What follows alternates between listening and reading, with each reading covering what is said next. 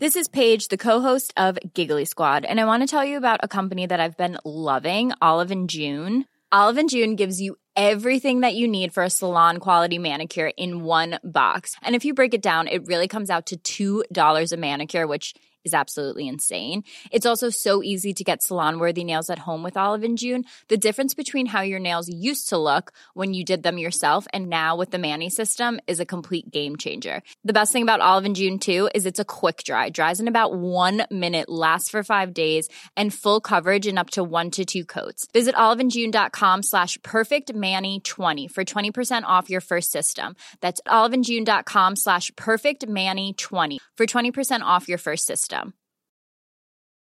Ryan Reynolds here from Mint Mobile. With the price of just about everything going up during inflation, we thought we'd bring our prices down. So to help us, we brought in a reverse auctioneer, which is apparently a thing. Mint Mobile unlimited premium wireless. Ready to get 30, 30, bit to get 30, bit to get 20, 20, 20, bit to get 20, 20, bit to get 15, 15, 15, 15 just 15 bucks a month. So, Give it a try at mintmobile.com slash switch. $45 upfront for three months plus taxes and fees. Promo rate for new customers for limited time. Unlimited more than 40 gigabytes per month. Slows. Full terms at mintmobile.com. I've concluded that it's time to end America's longest war.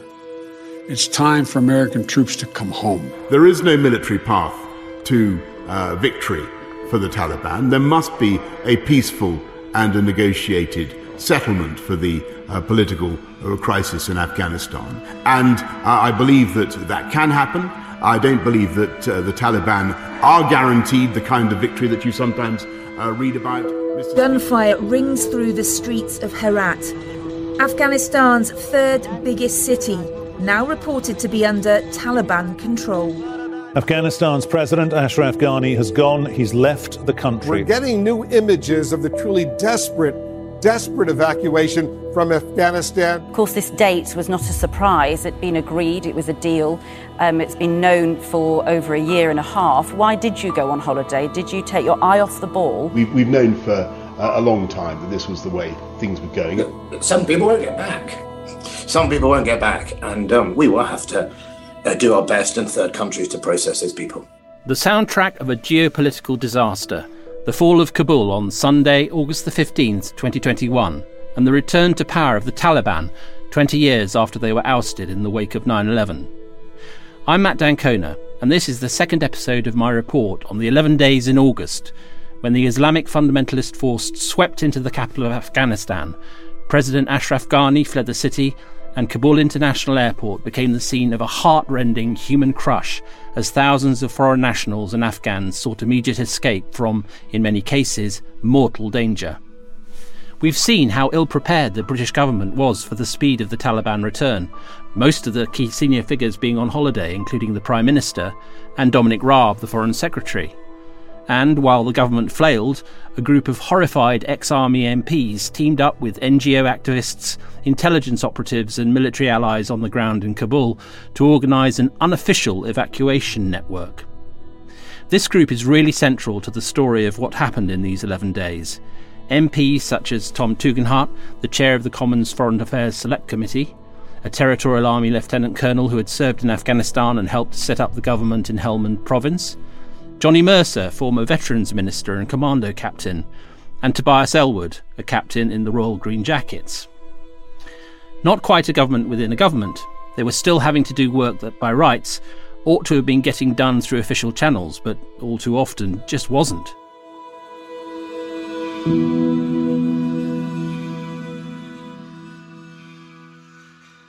On the evening of Monday, August the 16th, they and many others listened in shock as President Biden, impatient to get the US out of Afghanistan once and for all, took aim at the Afghan forces for giving in.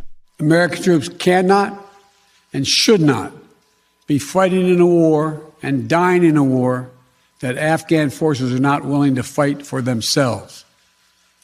We spent over a trillion dollars. We trained and equipped an Afghan military force with some 300,000 strong, incredibly well equipped, a force larger in size than the militaries of many of our NATO allies. We gave them every tool they could need. We paid their salaries provided for the maintenance of their Air Force, something the Taliban doesn't have. Taliban does not have an Air Force. We provided close air support. We gave them every chance to determine their own future. We could not provide them was the will to fight for that future. President Biden's statement only deepened the anxieties of those in this network of soldier MPs and their supporters. It was crystal clear that the Americans were not going to do much to help or to be flexible. So, what about the British strategy? On Tuesday, August the 17th, the UK announced that it would take 20,000 refugees from Afghanistan in addition to British nationals and those evacuated under the ARAP scheme launched in April. Here's the Foreign Secretary promising a warm welcome. We're looking at this very closely. I spoke to the Home Secretary about this yesterday and the Prime Minister. Um, we'll be looking at a bespoke uh, arrangement. We're a big hearted nation, um, and uh, we've always, uh, as I know from my own ha- uh, history, as Priti knows from hers, always been a country that's provided safe haven um, for those fleeing persecution. Naturally, this was a whole lot better than nothing, but being spread across five years, the scheme was also nowhere near equal to the challenge. Already there was tension between Ben Wallace's Ministry of Defence, which wanted to get as many people out as possible, and Priti Patel's Home Office, which was by now programmed to the default setting of keeping them out. In Priti Patel's circle, there were mutterings about the risk of, quote, doing a Merkel, a reference to Angela Merkel's decision in 2015 to open the door to hundreds of thousands of Syrian refugees and the political problems it caused the German Chancellor. There was also the question of Priti Patel's brand as an aspiring Tory leader. As one Conservative MP put it to me, it's hard to shift your position from mobilising the Royal Navy against refugees in dinghies in the Channel to saying to thousands and thousands of Afghans, come on in. By this point, then, the unofficial network of MP veterans, activists, intelligence sources, and journalists was working round the clock in a DIY effort that was both remarkable a hastily constructed ark to get people out, and a standing reproach to the official structures which just weren't getting the job done. To bring some sort of order to this 21st century underground railroad, there was a series of Excel spreadsheets shared among the key players. But most of the heavy lifting was down to hard work on the phone. Everything depended upon the arbitrary factor of personal contacts rather than anything close to a system. So, for instance, those seeking to evacuate 50 members of the Afghan women's football team sought a direct line to Priti Patel via a friendly member of the House of Lords. Number 10 denied that Carrie Johnson, a well known animal lover, was behind the U turn decision to allow a special airlift of stranded cats and dogs in the care of Pen Farthing, a former British soldier who had set up the Nowzad Animal Shelter in Afghanistan.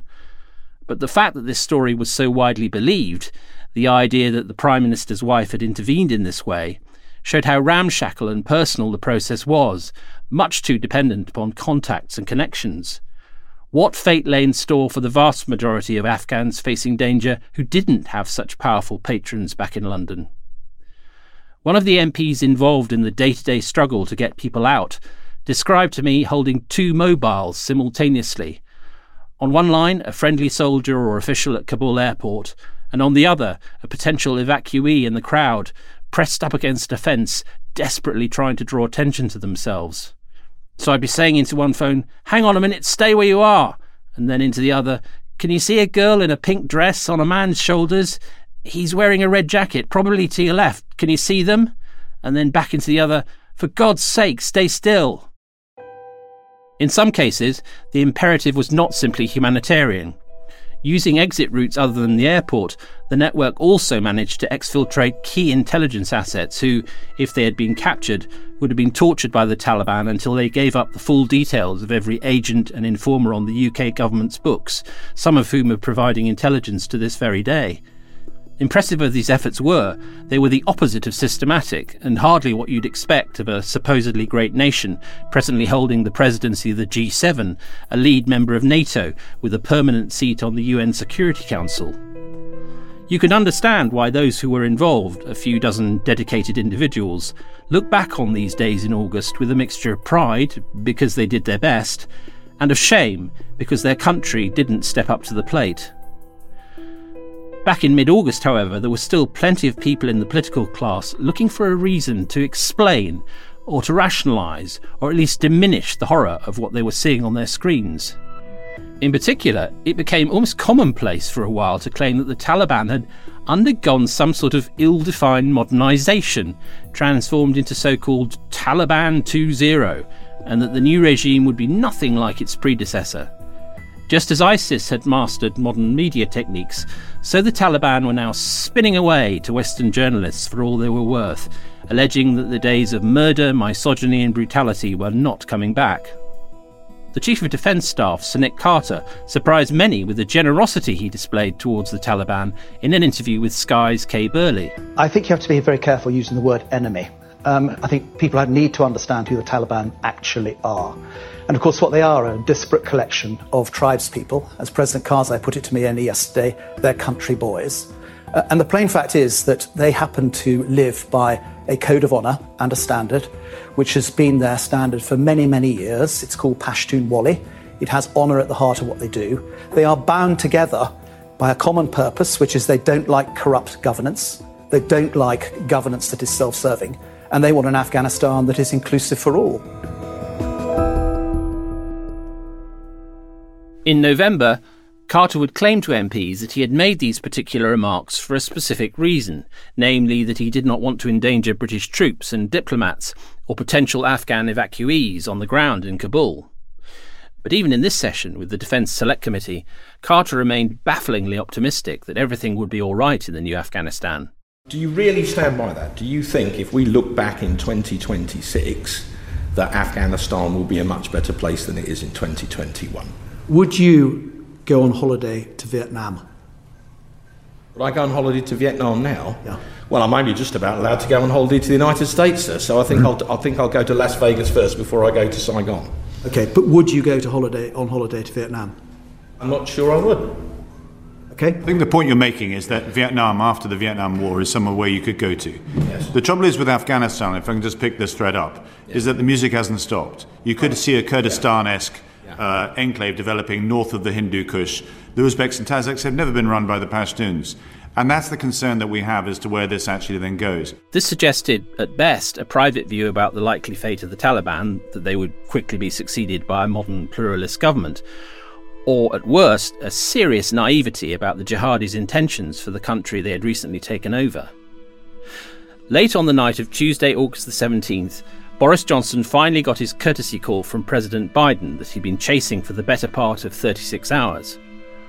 According to reports of the conversation, the two heads of government talked about the need for the global community to come together to prevent a humanitarian crisis in Afghanistan. Well, yes, it would have been odd if they'd said anything different, wouldn't it? According to one senior source, now the call was pretty ho hum, platitudinous. I think Boris had expected Biden at least to say, You okay, hun? But he didn't even get that. We were on the Oval Office call sheet, had our allotted time, and that was that. So to Wednesday, August the 18th, and the debate held by Parliament, specially recalled to assess the crisis. It's often said that the House of Commons has been reduced to outbursts of Punch and Judy shouting, followed by long hours of irrelevant argument by a handful of MPs over obscure technicalities, that it has no real democratic energy. But that has not always been so. The Norway debate of May 1940 led to the replacement of Neville Chamberlain by Winston Churchill. The Suez debates of 1956 sent shockwaves through the British body politic and the nation's sense of itself. More recently, the electrifying debate on the eve of the Iraq War on March the 18th, 2003, captured the divisiveness of the invasion plan and sowed the seeds of Tony Blair's isolation in years to come as the Allied strategy unravelled. The August debate on the Afghan crisis was in the same league, a moment of national reflection, anger, sadness, and recognition that things had changed. And not surprisingly, perhaps, it is an essential part of this story, which has at its heart the deep malaise that afflicts a governing class when a nation's decline becomes undeniable, the embarrassment and shame which that triggers, and the rationalizations to which those in power will resort, something, anything, to maintain the pretense that, as bad as things look, the country in question is still as mighty and honourable a force on the global stage as ever.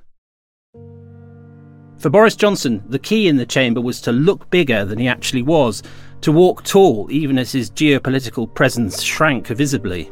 Uh, my right honourable friend makes a, an excellent point, Mr. Speaker, and that's why uh, the UK has uh, chaired the Security Council of the, uh, of, of, the UN and asked to put a motion together with our French friends uh, to get the world to focus on the humanitarian needs of, of Afghanistan. And we'll be doing the same thing in, all, in, in NATO, in, uh, in the G7, and the other bodies in which we have a leadership role. And we want, to, we want all these countries to step up as he rightly says, Mr. Speaker, and focus on the most vulnerable in what will be formidably difficult circumstances.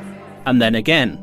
As President of the G7, the UK will work to unite the international community behind a clear plan for dealing with this regime in a unified and concerted way.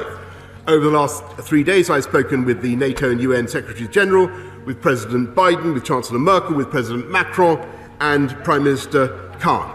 We are clear and we have agreed that it would be a mistake for any country to recognize any new regime in Kabul prematurely or bilaterally.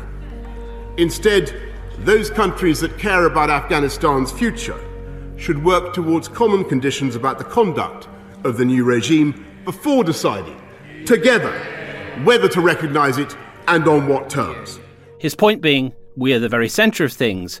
Global Britain is one of the planet's hubs of power. I am still world king. But this was a risky claim to make, for it gave Labour leader Keir Starmer an opportunity to ask what precisely the PM had done with all this supposed international clout. Mr. Speaker, the lack of planning is unforgivable, and the Prime Minister bears a heavy responsibility. Mr. Speaker, he mutters today. He was in a position to lead, but he didn't. Britain, Britain holds a seat at the United Nations Security Council. We're a key player within NATO. We're chair of the G7. Every one, every one of these platforms could and should have been used to prepare for the withdrawal of forces, to rally international support behind a plan to stabilise Afghanistan through the process and keep us safe. But what did the. Mr. Speaker, did the Prime Minister use those platforms in those 18 months to prepare? No, he didn't.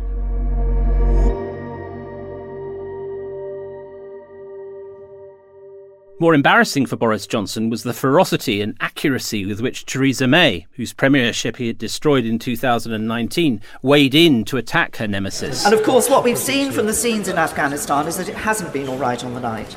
As I say, there are many in Afghanistan who fear not just that their lives will be irrevocably changed for the worse, but who fear for their lives. Numbered among them will be women. Women who embraced freedom, embraced the right to education, to work and to participate in the political process.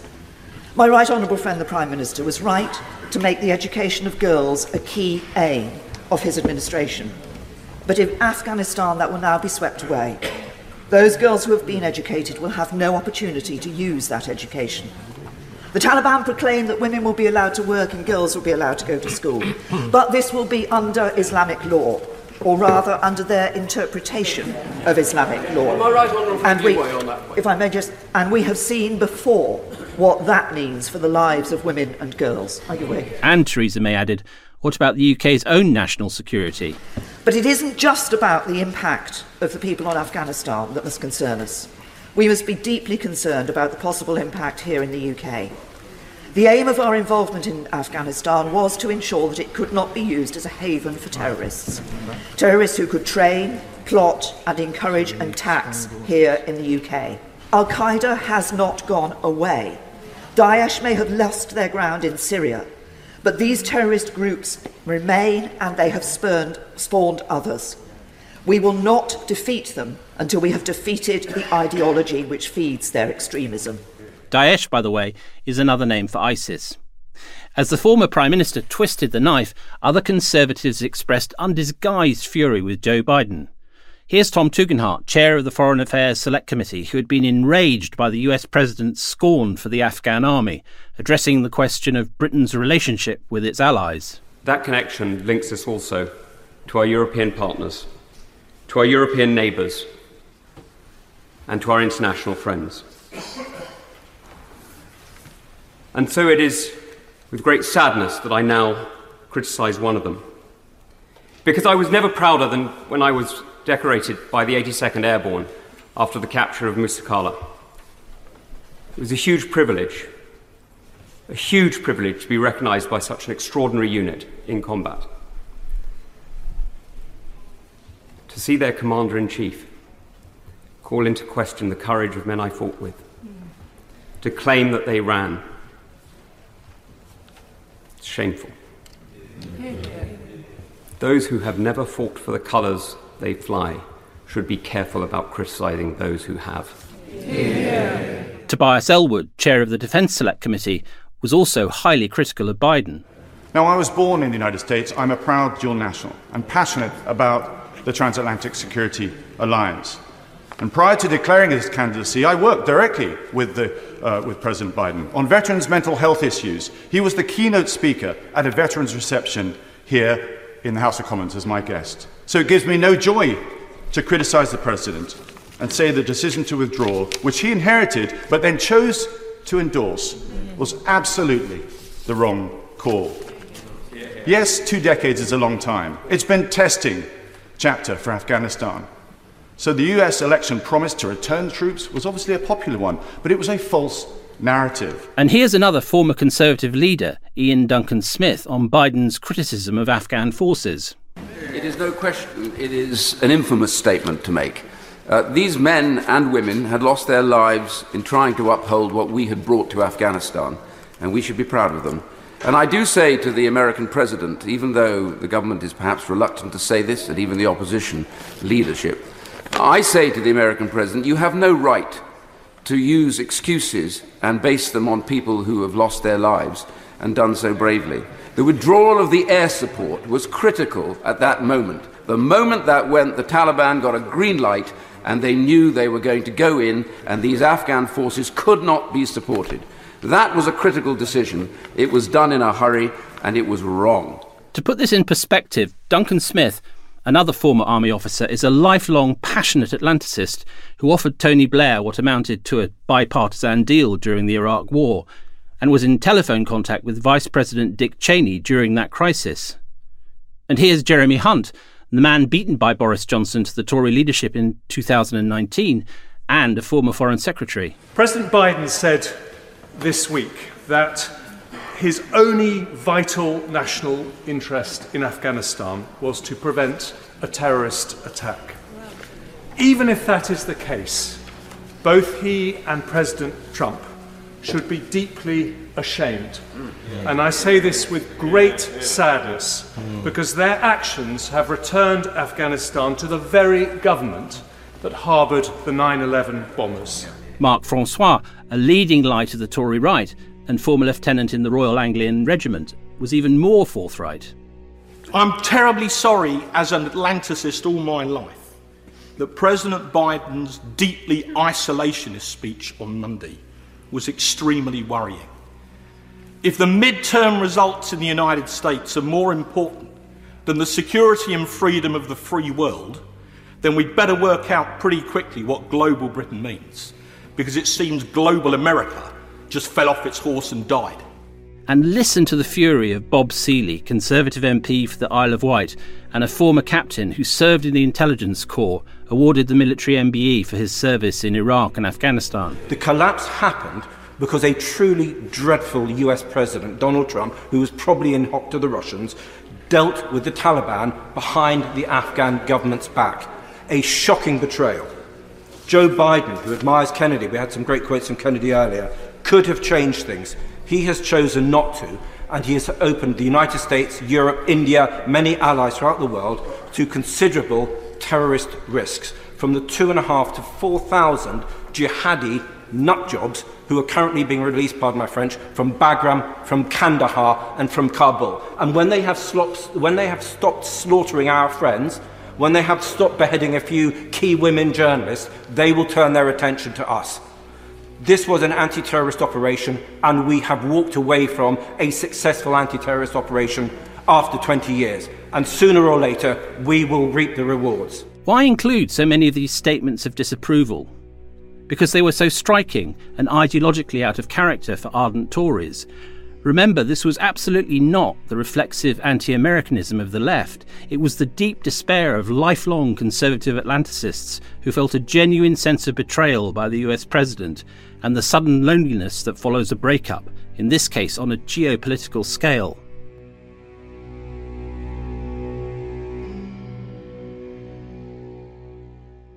Part of that loneliness was a sense of shame.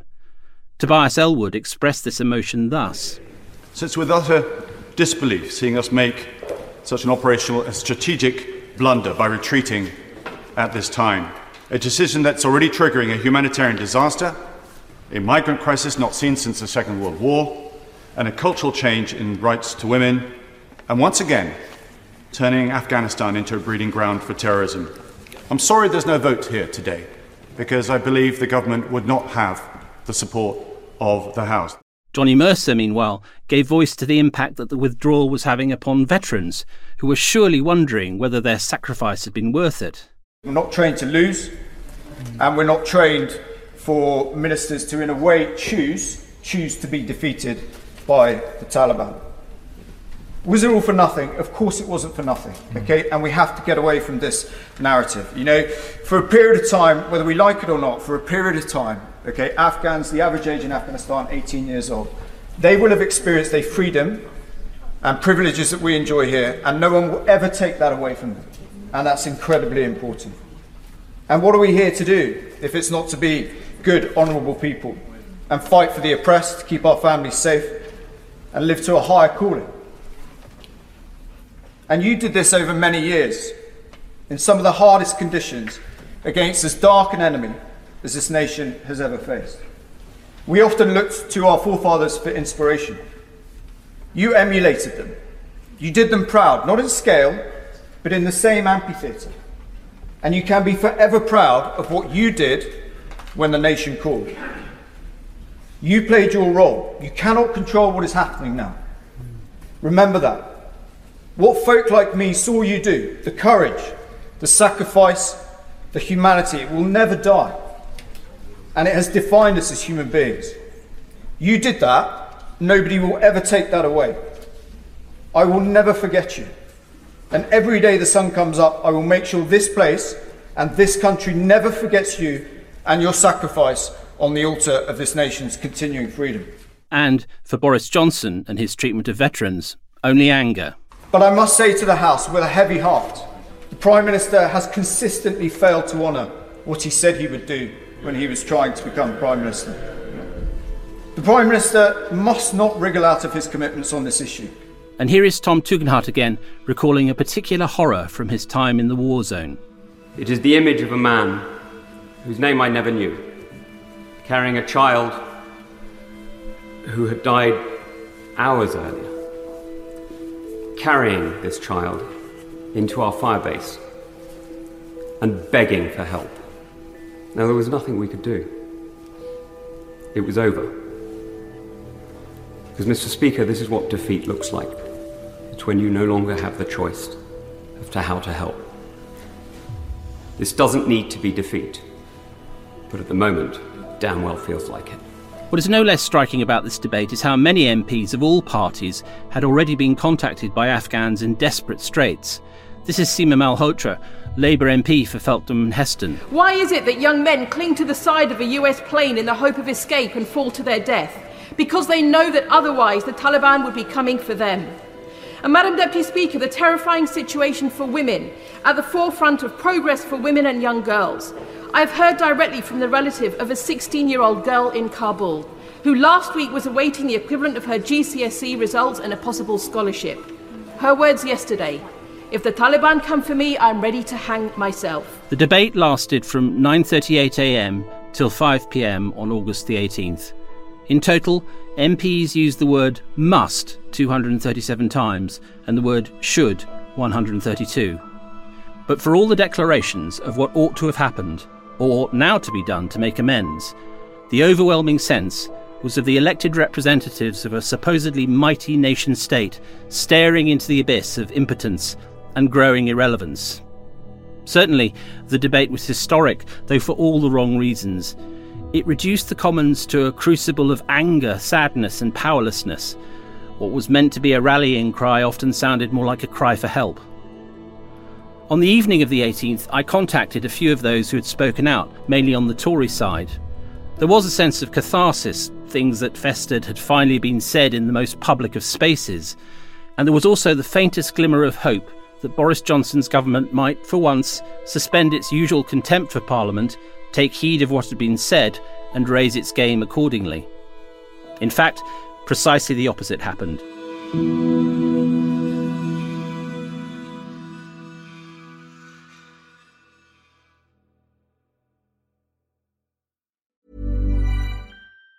If you thought the only way to get a more defined jawline with natural looking results was through surgery, think again. Juvederm Volux XC is a non surgical injectable gel filler that improves moderate to severe loss of jawline definition and can help you achieve natural looking results with little downtime. Even better, this improved definition lasts up to one year with optimal treatment. No maintenance required. Improve jawline definition for a smooth, sculpted look with Juvederm Volux XC. For important safety information and to find a licensed specialist, visit juvederm.com. That's J U V E D E R M.com. Not for people with severe allergic reactions, allergies to lidocaine, or the proteins used in Juvederm. Common side effects include injection site redness, swelling, pain, tenderness, firmness, lumps, bumps, bruising, discoloration, or itching. There's a risk of unintentional injection into a blood vessel, which can cause vision abnormalities, blindness, stroke, temporary scabs, or scarring. Talk to a licensed specialist to find out if it's right for you. Ryan Reynolds here from Mint Mobile.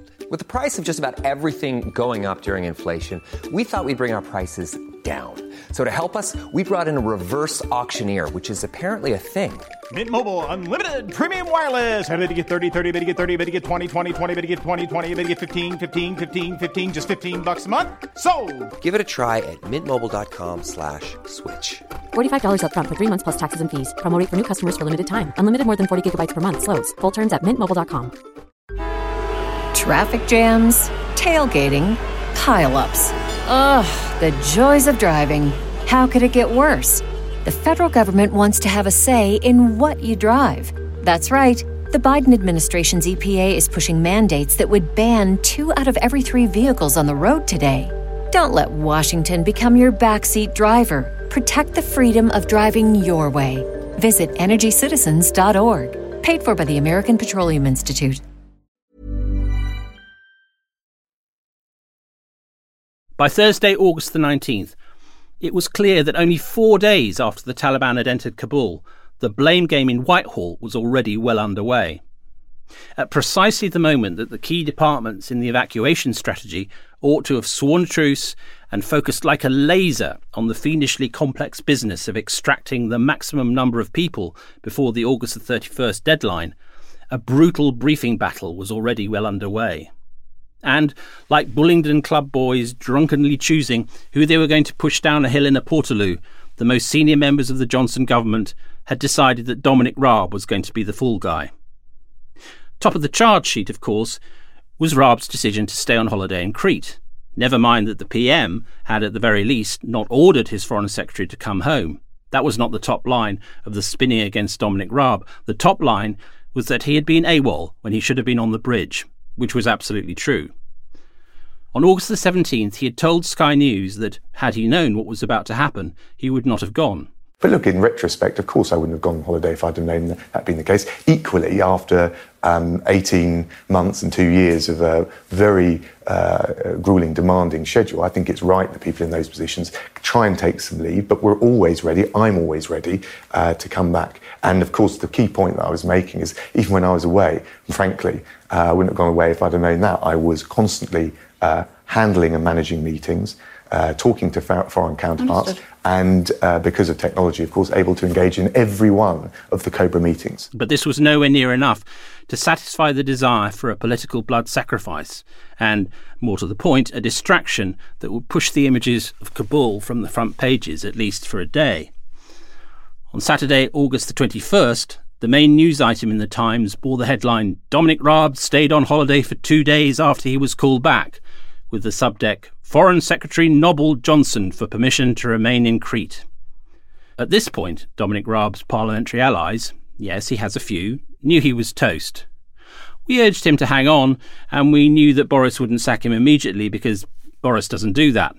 There were some unhelpful references doing the rounds about Lord Carrington resigning honourably after the Falklands in 1982, and why wasn't Dom doing the decent thing? Anyway, there was very little doubt that after the Times piece, he was for the chop or at least demotion at the next reshuffle. This duly followed on September the 15th, when the Prime Minister moved Raab to the Ministry of Justice, installing Liz Truss as the new Foreign Secretary. It had been a classic, if shameful, example of the famous dead cat technique used by the legendary Tory strategist Lynton Crosby, Boris Johnson's campaign manager in the 2008 and 2012 mayoral elections, according to which the best way to divert attention from a damaging newsline was to leak a more sensational story that would divert the media pack. In this case, the dead cat was called Dominic. All pretty low rent spin doctoring, of course, and especially shabby given the humanitarian crisis that was actually unfolding by the hour in Kabul. The holiday story was standard populist fare. But the more serious charge against Dominic Raab was one that got to the heart of the systemic breakdown of government in the UK revealed by the Kabul crisis. Why had the Foreign Secretary, and for that matter the Prime Minister, remained so relatively sanguine during July when Defence Secretary Ben Wallace and the network of soldier politicians were already so anxious? The answer relates to the quality of intelligence reaching the government, and more subtly, how it was being interpreted.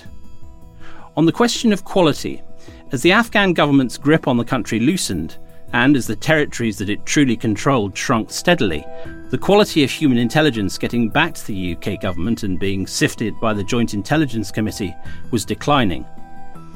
As one Foreign Office source puts it, Afghanistan was never about cyber warfare or signal intelligence, it was about human assets and the incredibly dangerous business of getting information from them. As the Taliban's power grew, assets were going off stream or even switching sides, there were never two absolutely distinct sides, the Taliban versus the Ghani government. That's not how tribal village society works. Today's asset can melt away into the darkness or even put on a Taliban uniform and start working for the other team. If you're very lucky, you've got a double agent, but the chances of that in a crisis like this are few and far between. Here's Ben Wallace making a similar point before the Defence Select Committee on October the 26th. One thing that is missed in the obviously the debate about was the intelligence wrong and why did we get surprised by speed and i think the lessons are always in history that as regimes or countries or governments collapse actually your intelligence reduces. So your certainty slides because your sources your networks your people are either leaving the country your military footprint is shrinking. the other question is how you interpret what intelligence you do receive in the same committee hearing Ben Wallace noted that since the publication in 2016 of the Chilcot report on the Iraq War, intelligence briefings had understandably become more cautious. So, so what I mean is, look, um, often intelligence is there to be, it, it, it, it with total honour, desperate to try and be neutral, you know, and not, not to be leading because one of the Iraq things was was the intelligence leading, like leading a witness, was it leading you into making wrong assumptions? And so they try and do an assessment that are very, very clear and stark and caveated to the point that you know there is no inaccuracy and no room for getting a mistake. That's important. That's why they are there to inform us.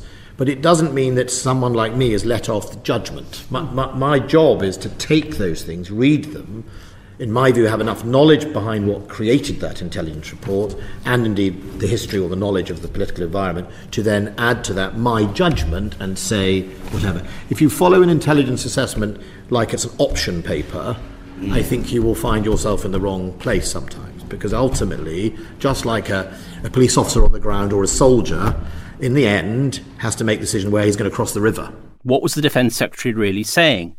That he read the reports with understanding and the others, mainly by implication Dominic Raab, did not. Appearing before the Foreign Affairs Select Committee on September the 1st, the Foreign Secretary, for his part, looked back and claimed that he'd been in line with cross government thinking all along in believing that the Taliban would not prevail as quickly as they did. My point is this the central assessment that we were operating to, um, and it was certainly backed up uh, by both the JIC uh, and the military is that the likely, most likely the central proposition, was that given the troop withdrawal by the end of uh, August, you would see a, uh, a, steady deterioration from that point, uh, and that it was unlikely Kabul would fall uh, uh this year. Uh, that was the central assessment, and of course, with all the usual caveats that you will be familiar with. Not quite, said the committee's chairman Tom Tugendhat, who was growing increasingly frustrated by the Foreign Secretary's answers. Your principal risk report of the 22nd of July 2021 read uh, on Afghanistan peace talks are stalled and US NATO withdrawal is resulting in rapid Taliban advances. This could lead to fall of cities, collapse of security forces, Taliban return to power, mass displacement, and significant humanitarian need. The embassy may need to close if security deteriorates. This was on the 22nd of July. How did your actions change after that report? And sorry, the, the source of that? It's your principal risk report. Yeah. Well, as I said, of course, we uh, are very mindful of that. So, as I said, um, if you look at um, high risk embassies, it, from the point of view of the embassy safety as opposed to the evacuation, I think those two things are important to distinguish. We have a standard uh, evacuation process for high risk embassies like Kabul. Um, obviously, that's reviewed um, and has to evolve and adapt to the conditions, which is uh, why your um, uh, what you said is uh, timing. Of course, we keep it under review. This was, at best, a slippery answer by the Foreign Secretary. He knew full well that the risk report had been a flashing red light on the dashboard. The Taliban are going to win, and soon but had chosen to see it as only a narrowly defined commentary upon embassy safety when it was very much more than that. In October, further evidence came to light under Freedom of Information rules that make Dominic Raab's claims untenable. This recently released series of telegrams from Laurie Bristow, the British ambassador to Afghanistan, and his deputy Alex Pinfield shows that HMG's most senior diplomats were unambiguous about the direction of travel as early as June. On the 28th of that month, Bristow wrote that the Taliban would wait, quotes, until it believes international military withdrawal is irreversible before escalating its campaign, which would be the case once US air power was withdrawn. On July the 2nd, President Biden met that condition by withdrawing the US military from Bagram Air Base.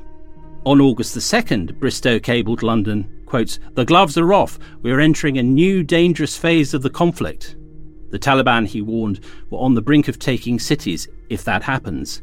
Bristow wrote, The impact on already fragile political unity, military and public confidence and sentiment will be significant. Kabul's status as a relatively safe zone, he said, was very unlikely to last indefinitely, as the Taliban manoeuvred into a position where they could exert maximum pressure on the city when they see fit to do so. Why did the Foreign Secretary choose to ignore or to downplay this intelligence, because it had nothing to offer the official narrative that Boris Johnson had publicly endorsed in July, namely that the Taliban were not going to win by military means and that they were not going to get their hands on power anytime soon, which was plain wrong.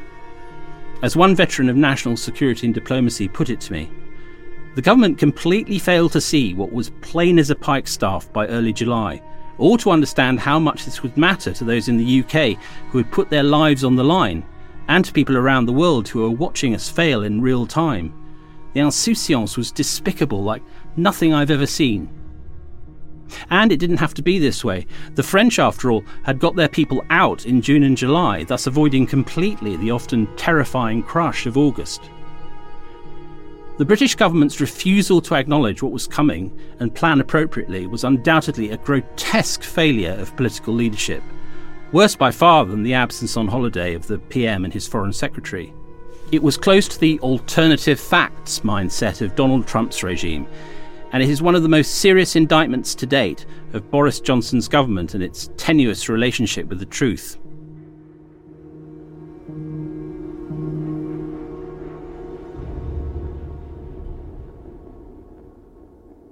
Let us return then to those crucial 11 days in August, and yet another indignity for number 10.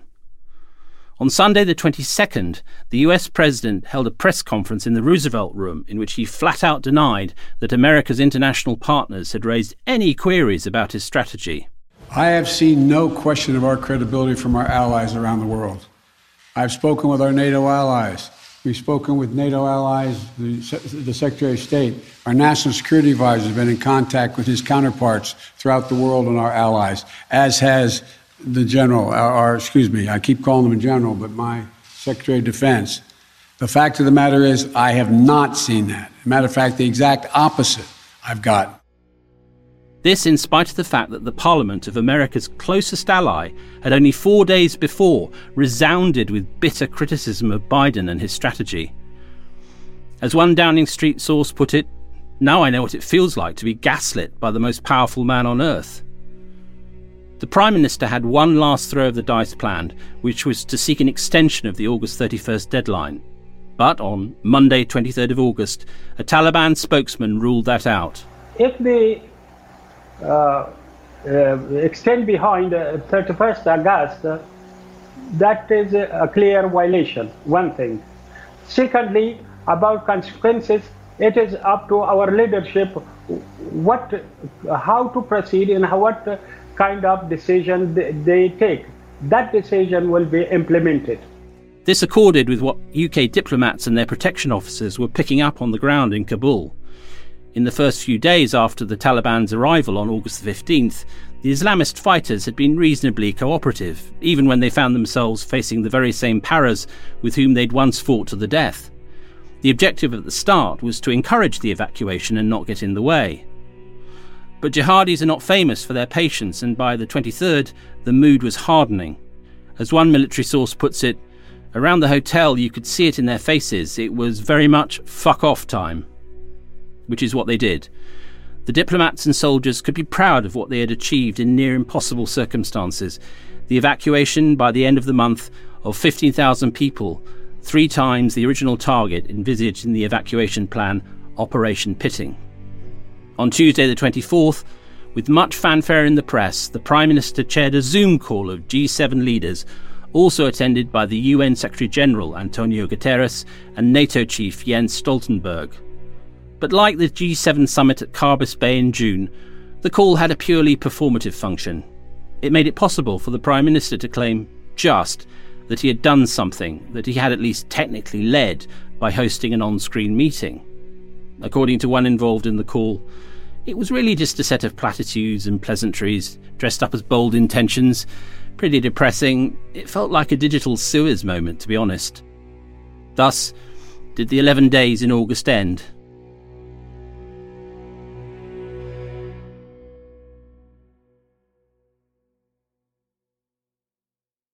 Since then, as we have seen, select committees have begun their investigations. There are calls so far rejected for an in depth independent inquiry, and the network of dedicated MPs and activists continues its remorseless work to get people out of Afghanistan. Unofficially, government sources estimate that there are 300 people left in the country who need to be urgently extracted. The network of soldier politicians estimates that the real figure is closer to 3,000 and probably much higher. At the time of recording, the Afghan Citizen Resettlement Scheme, promised for the 20,000 refugees, has yet to open its doors. This has done nothing to quash suspicions that Priti Patel would be quite happy for arriving Afghans to slip into the regular asylum system, for which the Home Office has much less direct responsibility. Whatever the Taliban claims to the contrary in its media releases, women are being bought and sold once again in Afghanistan. Girls' secondary schools remain closed. Women aid activists are denied the right to work, even as millions of Afghans face winter starvation and desperately need assistance. Women protesters are denounced as animals. How does the promised Taliban 2.0 look today?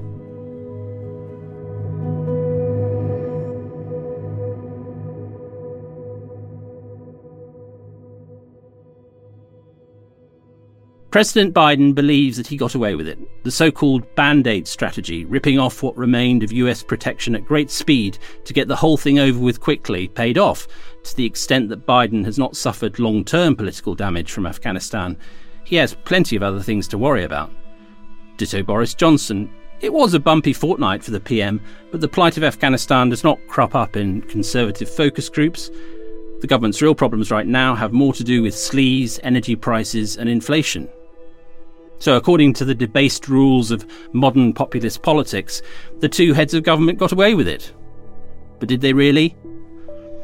Afghanistan is once more a potential sanctuary for terrorists. The West has shown itself to lack stamina and principle, a boost to the ambitions of China, Russia, and other authoritarian regimes constantly watching to see how much they can get away with.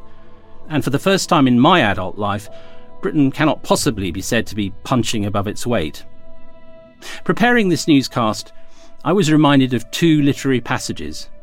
The first from John le Carre's Tinker Tailor Soldier Spy, in which the Soviet mole, Bill Haydon, tells spy hunter George Smiley that he had gradually realised that if England were out of the game, the price of fish would not be altered by a farthing. Published in 1974, those words ring ever more true in late 2021. The second passage is from Kipling's great poem of 1901 on the Boer War, The Lesson. Let us admit it fairly, Kipling wrote. We have had no end of a lesson. It will do us no end of good. But have we? Will it?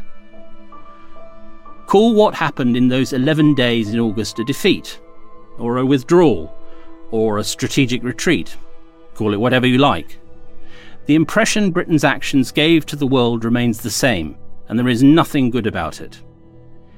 Any way you cut it, we left a desperate nation to which we had promised a safe, democratic, and prosperous future in the hands of a gang of theocrats, fascists, and misogynists. We look weak. We are weak.